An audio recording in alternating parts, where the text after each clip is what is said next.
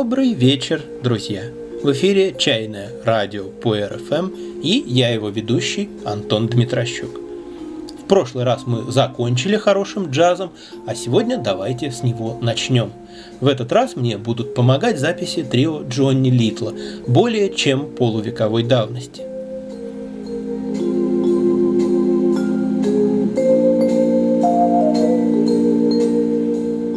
И надеюсь, эта добрая музыка несколько смягчит мое стариковское брюзжание. В наше время практически в каждом городе, даже совсем небольшом, обязательно есть хотя бы одна лавочка, торгующая дешевым чаем на развес. У нас в Воронеже такие есть в каждом крупном торговом центре, а таких центров десятки, иногда даже по нескольку штук в одном, плюс множество чайных магазинов с отдельным входом, и общее число их как минимум трехзначное. Есть и города, где их всего несколько, но они есть. Не знаю, как у вас, а у меня знакомство с их ассортиментом всегда вызывало недоумение. Зачем продавать такой плохой чай? Ведь всего процентов на 20 дороже легко найти чай, за который будет не стыдно. А часто и по той же самой цене можно найти что-то гораздо более достойное. Они что, враги себе и своей репутации? И, что гораздо важнее, враги нам, покупателям. А я считаю себя в первую очередь покупателем, потому что покупаю существенно больше чая, чем продаю. Зачем делать плохо, когда так легко сделать хорошо? Короче, как говорит один мой коллега с телеканала ТНТ, где логика в этом мире, друзья, где логика? И вот недавно я нашел один сайт одного объединения владельцев чайных магазинов, после просмотра которого мне стало понятно, почему все так. То есть сам сайт не так уж плох. По-моему, информация на нем не может заменить вам полноценный отдел маркетинга, как обещает его главная страница, но кое-кому и кое в чем может оказаться полезной. Но вот один его раздел привлек мое особое внимание. Называется он «Анализ прайсов». Авторы сайта берут актуальные прайс-листы 20 крупных оптовых компаний, выделяют одну из ассортиментных групп, например, китайский чай без добавок, и заполняют таблицу: поставщик, количество товарных позиций, то есть сортов чая в ассортименте, и средняя цена одной позиции. И по этим двум показателям начисляются баллы. Чем больше количество позиций и чем меньше средняя цена одной позиции, тем больше баллов получает поставщик. Затем эти баллы суммируются, и вуаля, готов рейтинг продавцов. У кого больше и дешевле, тот и лучше. Вот как все просто. Отдельно проводится сравнение по так называемым маячковым позициям, по чаям, которые, цитирую, должны быть в ассортименте чайного магазина обязательно. Для чистого китайского чая это, по мнению авторов сайта, тегуаньинь, Да Хун Пао и Лунцзин. А для ароматики молочный улун, граф грей, наглый фрукт, ройбуш, кудин и маты.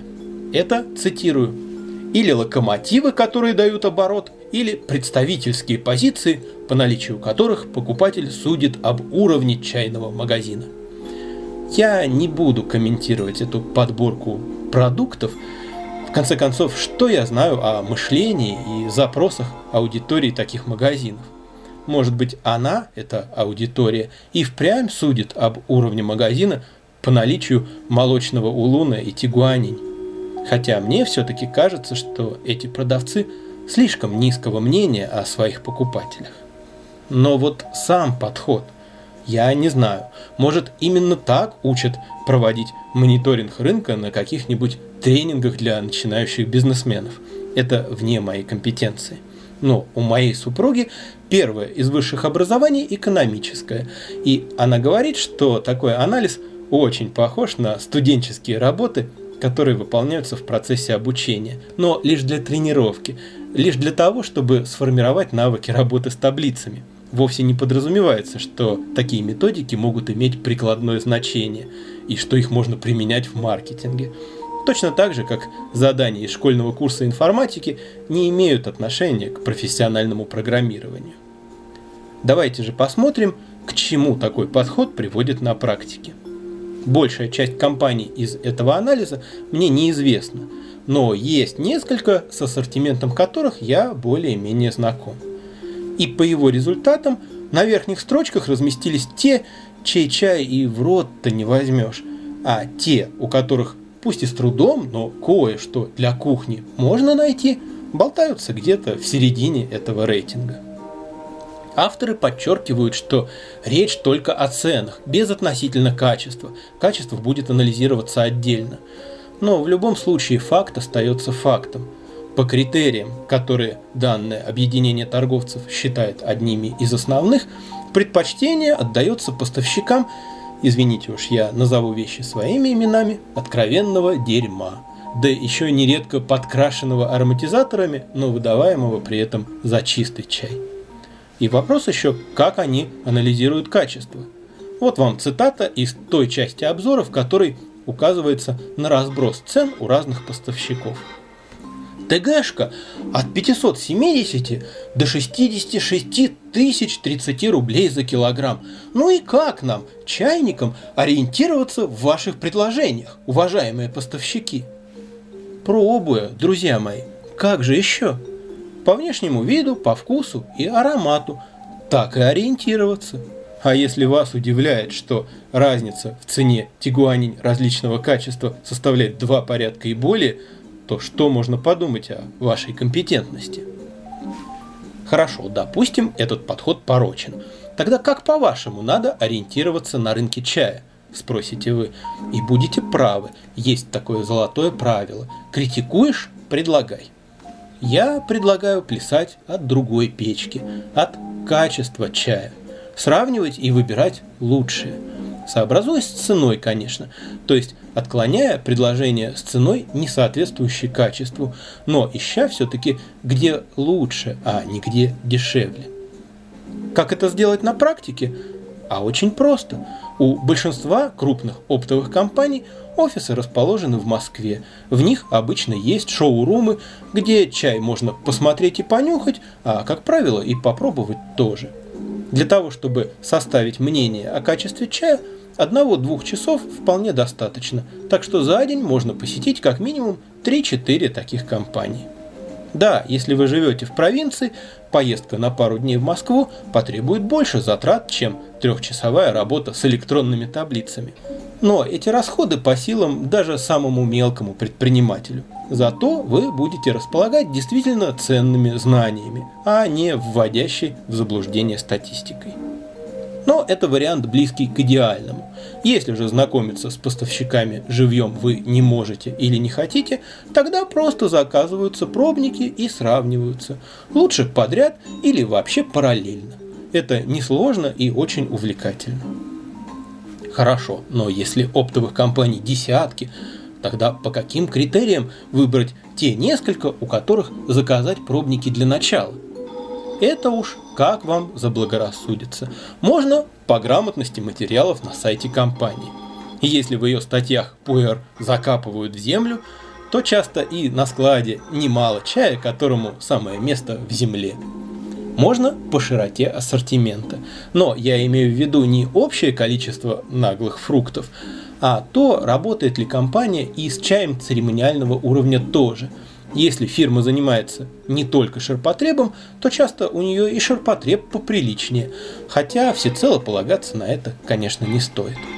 А можно и по ценам, но для этого надо не подсчитывать среднюю цену неизвестно чего, а сравнивать то, что можно сравнивать корректно.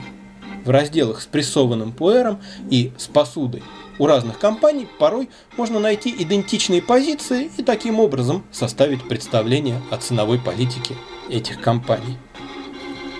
И не надо быть ясновидящим, чтобы предсказать, что тегуаньинь окажется лучше у одного поставщика, да хун пао у другого, а лунцзин у третьего.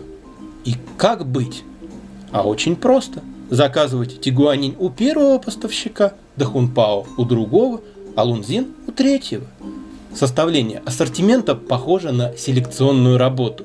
из популяции выбраковываются неполноценные особи, а наиболее перспективные отбираются и скрещиваются с лучшими из другой выборки.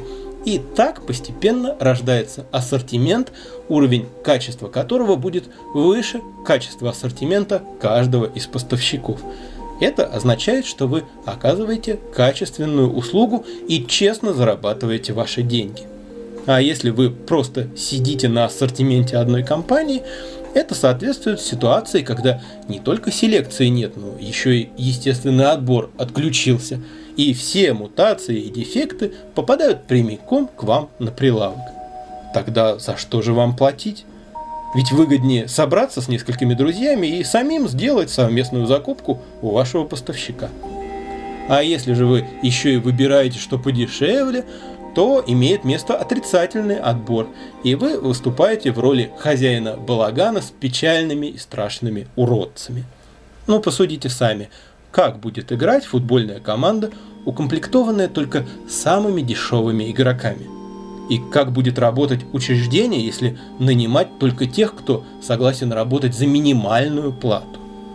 Именно потому, что многие владельцы чайных магазинов не ведут дегустационную работу и по максимуму экономят на чае, ставя дешевизну на первое место, такие лавочки и похожи на цирк уродцев.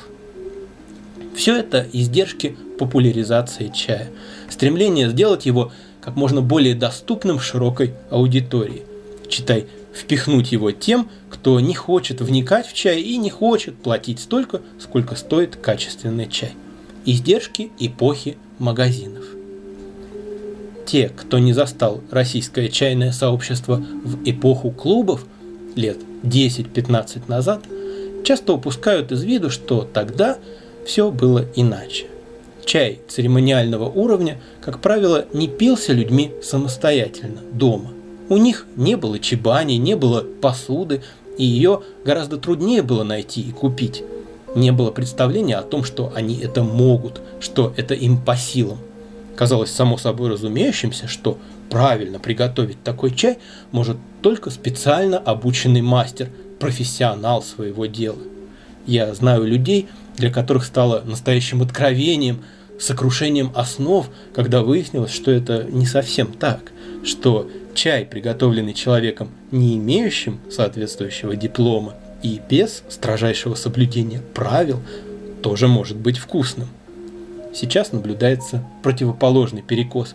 Утрачено понимание, что приготовить чай можно по-разному, что это нужно уметь делать. В лучшем случае люди ищут какие-то конкретные рецепты с минутами, миллилитрами, граммами и градусами, не понимая, что умение состоит вовсе не в знании каких-то правильных методик. Но главное, в эпоху клубов не было такой потребности, не было понимания, что пить чай церемониального качества в привычной обстановке, дома или на работе, или на вылазке на природу и так далее, это вообще имеет смысл. Казалось, что для этого необходимо отдельное, обособленное от всей остальной жизни пространство. В результате всего этого в чайных клубах продажа чая была чем-то второстепенным, побочным. Они были ориентированы не на это. Себестоимость чая составляла далеко не главную статью их расходов, и не было смысла на ней экономить. Зато был смысл выбирать такой чай, который впечатлит, станет событием для пришедших в клуб на церемонию. Нужно было, чтобы он резко отличался от бытового чая, чая из гастрономов. Должно было сразу быть понятно, что клубный чай совсем другое дело, что между этими классами чая пропасть. Поэтому чай в клубах не всегда был исключительного качества, но выбирали не что подешевле, а что получше. Когда же основным видом чайной деятельности стали продажи чая, во главу угла стала эффективность продаж. Отбираться стал совсем другой чай. Чай, выгодный с точки зрения торговли, чай, на который можно поставить максимальную наценку и который легче всего продать. Яркий, доступный и для кошелька, и для восприятия, не требующий навыков и опыта в обращении с ним.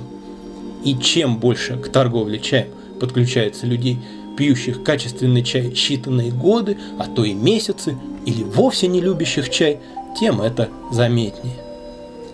Интересно, а что было бы, если бы Бронислав I не прорубил окно в Азию? Если бы Бронислав Брониславович увлекся в свое время не чаем, а чем-нибудь другим, например, игрой в мадзян? Так ли велика его роль? Ведь многие из тех, кто познакомился с чаем относительно недавно, знать не знают Виногродского, а уж Михаила Леонидовича Баева или, скажем, профессора Андреева и подавно, и узнали о чае кто от Басты с Гуфом, кто от, прости господи, кузнецкого диалекта. Давай выпьем кура, брат, давай накатим, мы еще танцуем на последнем закате. А кто и из передач Гоблина. Да, многие считают, что не будь Виногродского с Баевым, не было бы ни моды на чай среди рэперов, ни бойких харизматичных торговцев, но так ли это? У нас в городе есть пара чайных проектов, владельцы которых много лет самостоятельно возят чай из Китая, в основном, конечно, из Гуанчжоу, но понемногу начинают осваивать и чайный Китай в целом. И их чайная биография никак не связана ни с истом, ни с рэпом. Это просто люди, занимавшиеся ушу и цигуном, обучавшиеся в Китае и понемногу проникшиеся сначала питьем чая, а потом и торговлей им. Контакты с Китаем расширяются с каждым годом, и нет сомнений, что интерес к китайскому чаю и рынок этого чая рано или поздно все равно возникли бы. Но, конечно, чайная культура была бы совершенно другой. Наверняка она не была бы настолько насыщена эзотерикой и мистикой. Чай не связывали бы с какими-то духовными исканиями, с медитациями, цигуном и другими практиками. Не ожидали бы от людей, которым нравится чай, следования какой-то идеологии. Для того, чтобы считаться чайным мастером, недостаточно было бы красивых жестов, серьезного лица и умения создавать атмосферу.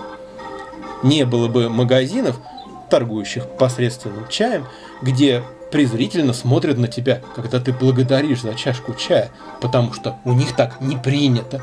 А во время дегустации гостям не дают знакомиться с ароматом из крышки гайвани, потому что чайная ци рассеивается. Не было бы вот всей этой ахинеи, дискредитирующей чай. Не было бы и несуразного пиетета по отношению к фермерам-чаеводам, в которых иногда видят каких-то просветленных учителей, прямо как в анекдоте. «Скажи, мастер, в чем смысл жизни?» «Да откуда мне знать?» – ответил мастер. «Я ведь простой токарь, и отойди от шпинделя». Один наш слушатель прислал недавно китайский фильм о чаеводе из семьи, делающей тегуаньинь на протяжении 9 поколений и старающейся сохранить традиционные технологии. Прислал с вопросом, мол, вот вы говорите, что качество тегуаньинь за последние 10 лет резко упало, и найти настолько же хорошую тегуаньинь, как раньше, практически невозможно. Неужели же и у такого мастера тегуаньинь тоже плохая? Да какого такого? В фильме много красивых слов, на то оно и кино, но показан в нем совершенно обычный фермер, которых в Китае тысячи и тысячи. У нас полстраны из поколения в поколение что-то выращивает на своих огородах, следуя традиционным технологиям, то есть заменяя знания агротехники суевериями и используя сорта, устаревшие полвека назад, болезненные, низкоурожайные и невкусные. Грамотных и действительно понимающих людей среди наших огородников единицы, большинство же просто лень пошевелить мозгами. У нас в регионе все поголовно из года в год сажают огурцы на Егорье с более чем предсказуемым результатом. Нигде не сказано, что в нашем климате можно сажать огурцы в открытый грунт в начале мая. И даже если они выживают, их быстро перегоняют те, что посажены на 2-3 недели позже. А на чайный лад это, вероятно, звучало бы так. Первые семена огурцов мастера сажают не ради урожая. Это подношение святому Егорию. Такова древняя традиция, передающаяся из поколения в поколение. В общем, отношение к чаю и всему, что с ним связано, скорее всего, было бы более трезвым. Не факт, что циничным. Цинизм, по-моему, как раз и вызван протестом против чрезмерной возвышенности, но более здравым. Но было бы больше объективных знаний о чае? Вовсе не факт. При том, что в 1990-х их катастрофически не хватало, и пробелы в них заполнялись домыслами и мифами, или вообще ничем не заполнялись, культура эпохи клубов все-таки давала какую-то базу, определенные основы представлений о чае. Кроме того, стремление к знаниям ценилось, поощрялось. Сотрудники чайных клубов жадно ловили их крохи и обменивались ими, читали все книги подряд и сами пытались что-то писать. Это было, конечно, очень наивно, но, тем не менее, эпоха клубов оставила после себя книги Бронислава, книги Вероники Виногродской, кое-какие интересные мемуары, в конце концов, сайт «Водяных крыс» или блог «Хризалита» похожи на книги. А сейчас мы знаем о чае неизмеримо больше, у нас множество чайных деятелей и ни одной книги, по крайней мере, более-менее известной за целых 10 лет. В эпоху магазинов отношение к знаниям иное. Бывает, представление владельца крупной чайной компании о чайной ботанике сводится к тому, что камелия асамская – это в Индии, а камелия китайская – в Китае. И ему этого вполне хватает, ему даже смешно, что кто-то хочет знать больше. А иногда не только смешно, но и страшно. Типичная ситуация, когда сотрудник чайной компании обращается к руководителю. А давайте организуем дополнительное обучение для персонала. Я поговорил с ребятами, все чувствуют, что им не хватает знаний и хотят знать больше. Я мог бы изучить вот такую тему и подготовить доклад, а вы бы поправили и дополнили, а другую тему кто-нибудь еще. А начальник вовсе не рад такой инициативе. Вот не надо нам тут этого. Если вы чего-то не знаете, значит вам это и не нужно. У вас есть обязанности, вот ими и занимайтесь, и нечего народ баламутить. Ему нужно, чтобы менеджер продавал чай, а не занимался научным поиском. Узнает еще что-нибудь, чего не знает начальник. Как тогда им командовать? Когда базовые знания о чае отсутствуют напрочь, совсем беда. В еще одном присланном нам видео владелец провинциального магазина на протяжении почти 10 минут рассказывает о белом чае, и это 10 минут отборного бреда, который даже комментировать трудно. Начинает он с того, что белый чай – это элитная разновидность зеленого чая из самых ранних почек. Анзи Байча у него – это белый чай, а Баймудань может быть и зеленым, это надо смотреть, и так далее. То есть у человека нет элементарнейших знаний о технологии чайного производства. Он просто не понимает, что означают слова «белый чай». Но при этом он повторяет, что за его бреднями стоят 10 лет полевых исследований. По-видимому, это означает, что он на протяжении 10 лет общался с китайскими продавцами и принимал за чистую монету все, что они ему скажут. Ну, а что скажет китайский продавец, даже грамотный, а они далеко не все грамотные, лаоваю, ничего не понимающему в чае и интересующемуся белым чаем? Ну, это как зеленый, но изысканнее. Хороший чай, элитный, рано-рано собирали, бери. Чтобы понять, как так происходит, представьте себе рынок в каком-нибудь южном городе, ту его часть, где торгуют специями. Допустим, вы захотите разобраться в том, что такое сванская соль. Вы найдете множество вариантов этой смеси. Желтых, розоватых, почти белых, с разным ароматом и вкусом. Какие-то из них будут похожи друг на друга, какие-то нет.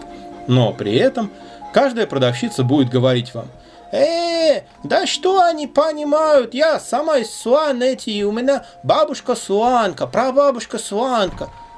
Что же делать, если мы хотим действительно разобраться в этом вопросе? Очевидно, нам лучше обратиться к ученому, специалисту по кавказской кухне, а еще лучше непосредственно по специям, который мог бы рассказать нам, где и когда впервые появилось понятие «сванская соль», как менялся его смысл. Но в российском чайном мире ученых попросту нет. Практически вся информация, которой мы обладаем, исходит от торговцев чаем или, по крайней мере, от людей, имеющих в чайной сфере коммерческие интересы. Иной нет. С другой стороны, знания, почерпнутые из какой-нибудь монографии, не всегда помогут сориентироваться на рынке. Да и не всему написанному можно верить. Например, у известного профессора Джоу Хунзе в книге «Юннань Пуэр Ча», если верить переводу Хризалита, говорится, что даже в романе Льва Толстого «Война и мир» герои пьют пуэр. Попробуйте-ка найти в «Войне и мире» хотя бы одно упоминание о пуэре. Но, тем не менее, ученый, исследователь по определению заинтересован в точных знаниях, в максимальном приближении к объективной истине. А большинство продавцов только в той информации, которая поможет им успешно продать товар. И не очень важно, соответствует она действительности или нет. Например, когда в моде было все, что связано с пуэром, юннаньский белый чай Юэ Гуан Бай, белизна лунного света, продавался как белый пуэр. Надо сказать, на редкость бессмысленное словосочетание. Пуэр и белый чай – это понятия взаимоисключающие. Белый пуэр – это как вареный стейк. Что вообще это значит? Белый чай из того же сырья, из которого делают пуэр? Ну, в таком случае гушу люча, зеленый чай из сырья с прямоствольных деревьев – это зеленый пуэр, а гушу хунча – это красный пуэр. Какая чушь! Но в последнее время появляется все больше публикаций о разнообразии древовидных камелий Юннани. Подробнее на эту тему мы говорили в выпуске номер 94. И к необычному сырью теперь относятся уже не с такой опаской.